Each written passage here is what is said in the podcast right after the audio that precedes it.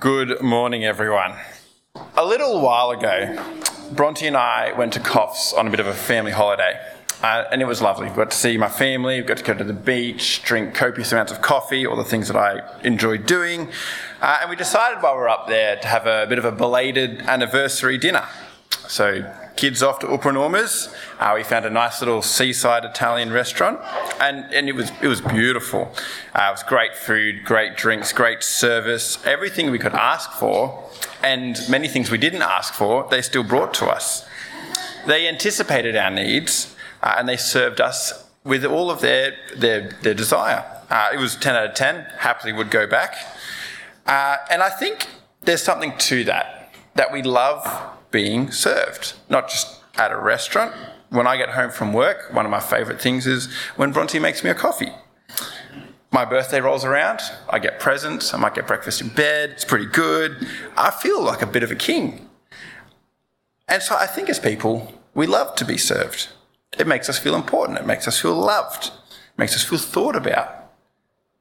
But today we're going to see how Christ serves us and why that matters and our response to that. And so I'm going to pray as we get into it as well. Father, we thank you for your word. Uh, Lord, we thank you for the life of Jesus, uh, the servant king who died for us. As we look into service, uh, Lord, help us to have open and humble hearts to your word. May I preach your word faithfully and true. In Jesus' name. Amen. And so, service is our word today, the S word a big word and possibly for us a bit of an uncomfortable word. What does it mean? What are the unspoken expectations lurking behind it? Because the idea of service can have a fair bit of baggage to it. You can feel like a cog in a machine or a number on a page. Or maybe you think of exhaustion and burnout. Maybe we're even a bit bitter because it doesn't feel like anyone else is serving and so we have to pick up the slack. And we all have our own experiences with this topic, good and bad. And so, as we look at it today in light of our discipleship pathway of connect, grow, serve, go, I want to start off by getting Jesus' perspective on it. And to do that, we need to clarify what serving is. And to do that, we need to clarify what greatness is. Because in Jesus' eyes, greatness and service are very closely linked. And so, in our passage today, we have two men who want to be great. And they and their mum reckon that they've got the makings of greatness in them. They want to be Jesus' greatest men. Two and three in the kingdom, they want to be in charge. And, and there's background to this. This isn't out of the blue. Uh, Jesus has said very recently in the previous chapter, chapter 19, Jesus said, Truly I tell you, at the renewal of all things, when the Son of Man is sitting on his glorious throne, you who have followed me will sit on 12 thrones judging the tribes of Israel. But everyone who has left houses or brothers or sisters or fathers or mothers or wife or children or fields for my sake will receive a hundred times as much and will inherit eternal life. But many who are first will be last, and many who are last will be first. See, Jesus has promised his disciples thrones already. And James and John's mum are doing what I think any parent would do. They're trying to secure their sons, her sons, the best seats. Only she and her sons have missed the point. Because before Jesus said this in chapter 19, chapter 18, his disciples asked him, Who is the greatest in the kingdom of heaven? And so Jesus called a little child to him and placed the child among them. He said, Truly I tell you, unless you change and become like little children, you will never enter the kingdom of heaven. Therefore, whoever takes the lowly position of this child is the greatest in the kingdom of heaven. And whoever welcomes one such child in my name welcomes me. Greatness isn't found in being in charge and being a bank manager or an influencer. It's not in popularity or being on the most rosters. It's not even how close to Jesus you are. It's found in the lowly position of a child or coming back to our passage, in the lowly form of a servant. A servant's entire role in life is to serve. It's in the name. Day in, day out, morning after morning, night after night, a servant's role is to seek their master's will. And the servant Jesus is talking about can be thought of as, a, as someone who waits tables, a table waiter. And, and a table waiter's goal is to meet the needs of those on the table, sitting and dining at the table. And often a good table waiter will know what you need before you do. Top up a glass of water, need an extra plate. They know that they meet your needs, they anticipate them, and they serve. They clean up the mess, especially the mess that I tend to make, because uh, they know what needs doing. And so, what Jesus is actually doing here is laying a very countercultural understanding of greatness. It's the opposite of what we see all around us. It's not about fame or wealth and respect. It's not about how it makes you look. And in verse 25, Jesus points out that the leaders of their time were these kinds of people. They were pushing their authority, overbearing, lording it, and ruling it over people. But Jesus tells his followers, not so with you. Not so with you. And so, not so with us. And so, this discipleship pathway connect, grow, serve, go one of our goals is to serve like Jesus served. And last week, Dave spoke to us about growing in Christ. Well, today, serving is the natural outpour of growing. If we're growing, we will be serving. A good way to think about this is like an orange tree or any fruit tree. When an orange tree is watered, it produces oranges. The tree doesn't have to think about it. You water it in its season and it grows, it bears fruit. It just does. And like Dave said last week, there are good days and there are bad days. There are good years and there are bad years. And that's okay. That's why we have Jesus. That's why we need Jesus, because he sustains us. It's how he serves us. What is service? Jesus considered it greatness, and it's the natural outpouring of growing in Christ. So that's the what. And now I want to look at the why. Why do we serve? And this is, I think, very important to get right. Without the why or with the wrong why, serving can become burdensome. It can become begrudging. It can lead to burnout and bitterness. So ask yourself the question why do you serve? What's your framework for it? Do you serve because there doesn't seem to be any other options? I, I remember a time in a growth group, uh, the leader asked at the end who wanted to pray, and everyone eyes kind of started shifting around, and I made the mistake of looking at the leader, who then looked at me, and well, I was praying. Maybe we like the exposure uh, of public praise from being served, of serving, sorry. Uh, and in my heart, this is something that I wrestle with. Every small thank you is a temptation for me to feed on my own sinfulness, to think how great I am for serving. Maybe we fear committing to serving due to past experiences or tensions. Um, I know I have a tendency to dip when the question comes out of who's going to vacuum or scrub the toilets. And maybe we're somewhere in the middle. Maybe you've got it right and you get why you serve. And praise God, don't hear me saying that you have to have it wrong. You've got it right. Hallelujah. That's fantastic. But for those of us that struggle with the why, let's look at our role model. Because the way Jesus served, the why he served, is because he loved his Father. And it's because he loves us. It's not about self aggrandizement, it's not about power or fame or control. It's about a perfect love that Jesus has, a deep love. And the Bible uses the illustration of a husband and a wife, because we're called the bride of Christ.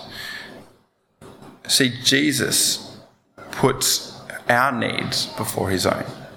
He has a love that's about meeting where we're at, not necessarily our wants or our hopes, though he does provide for them when that's what's best for us. But he knows exactly what we need and provides that. And Jesus serves out of a desire to love. And Jesus is putting into practice his own words here in Matthew 18. He's become like a little child and is welcoming people into his kingdom. On top of that, our passage is, sorry, and on top of that, in our passage, we see that he has come to give his life as a ransom for many. Jesus came to serve so that he could die for us. That's why. And Jesus' service doesn't actually stop there. No, see, he died and rose again. And what's he doing now? Is he chilling out on the beaches of heaven? No. Is he drinking Long Island iced teas with Moses? No. He's still interceding for us. at the right hand of God, no less. Jesus Christ still serves us every second of every minute of every day. And that is something that we need to feed ourselves. We need to water ourselves with that truth. And so, going back to our orange tree analogy, that's how we grow with the teaching and the love of Christ. If you feed on that, you will grow good fruit. It's inevitable. And so, for those of us that are tired or burnt out, I encourage you feed on Christ, rest in Him, and serve Him. And for those of us that are charging ahead, feed on Christ, rest in His Word, and serve Him. Why do we serve? We're the bride of Christ. And so, as our husband loves us and cannot help serving us, so we cannot help serving him. We've got the what, we've got the why, now the how. How do we serve? What I'm not saying is that we need to do church rostered formal ministry 25 hours a day, eight days a week. What I am saying is that we should be seeking to serve Jesus 25 hours a day, eight days a week. We serve by meeting the needs of people, like Jesus did. Did they need food? He fed them. Did they need care? He looked after them. Did they need guidance? He showed them the way. Did they need eternal life? It was in every part of his life and his teaching. And what does this look like? Great question. And I've got a few points I want to make on the on the matter, and as a good Australian, I'm going to answer them in the negative. Being on a roster, that's my first point. Being on a roster is serving, but serving isn't just being on a roster. We use rosters in our church to help facilitate and manage the weekly needs of our church body. It's a functional tool that allocates resources and time to best meet those ends. But we can't be and we aren't a slave to our roster. We don't serve a roster, the roster serves us. And so, as we use it to meet needs, and if you're on a roster and you're a bit disgruntled about it, I would probably say you need to take a break and spend some time feeding on Christ's word and meditating on his scriptures.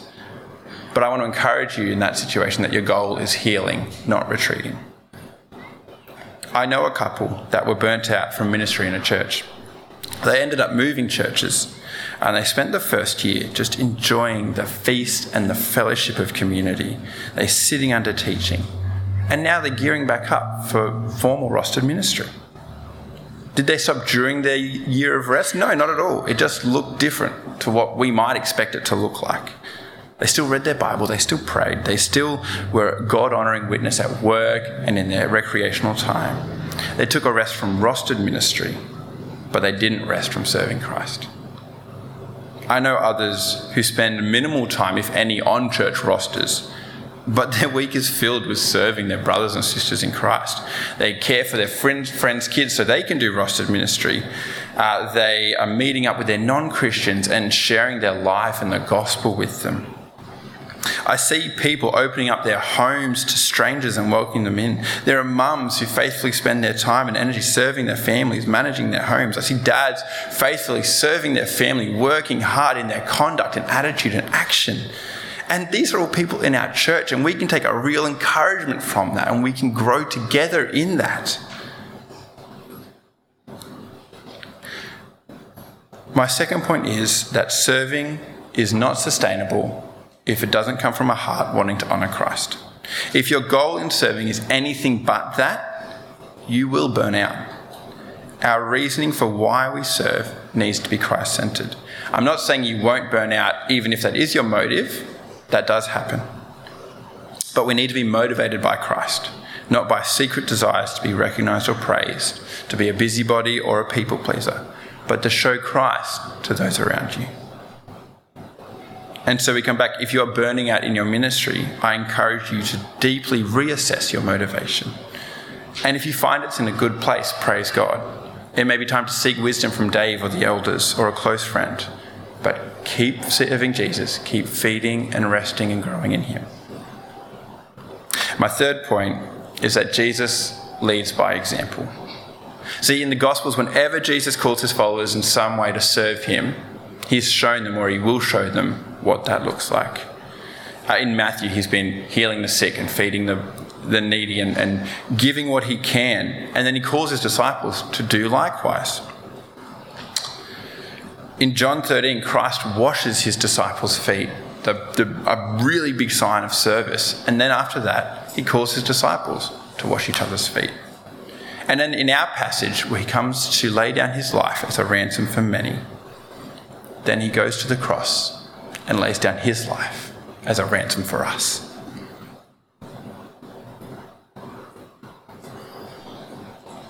What is service? It's the natural outpouring of growing in Jesus. Why do we serve? We're the bride of Christ. And so our husband loves us. We can't help but love and serve him back. And how do we serve? With our whole lives, with Christ at the centre. Let's pray. Father, as we feed on your word and see more of what Jesus has done for us, Lord, may you grow in us the fruit that comes from that. Our Lord, help us to grow and to feed on you. May we serve you as an outflow of that, to honour Christ and to thank him for his love and his mercy and his service to us. Uh, for those of us that are hurting, Lord, we pray for your healing. We pray for uh, intercession there. For those of us that are going guns blazing, Lord, sustain us and, and may we stay close to our motivation to honour and serve Christ. And for those of us struggling with service in the first place, help us to feed, to rest, to grow in you. In Jesus' name. Amen.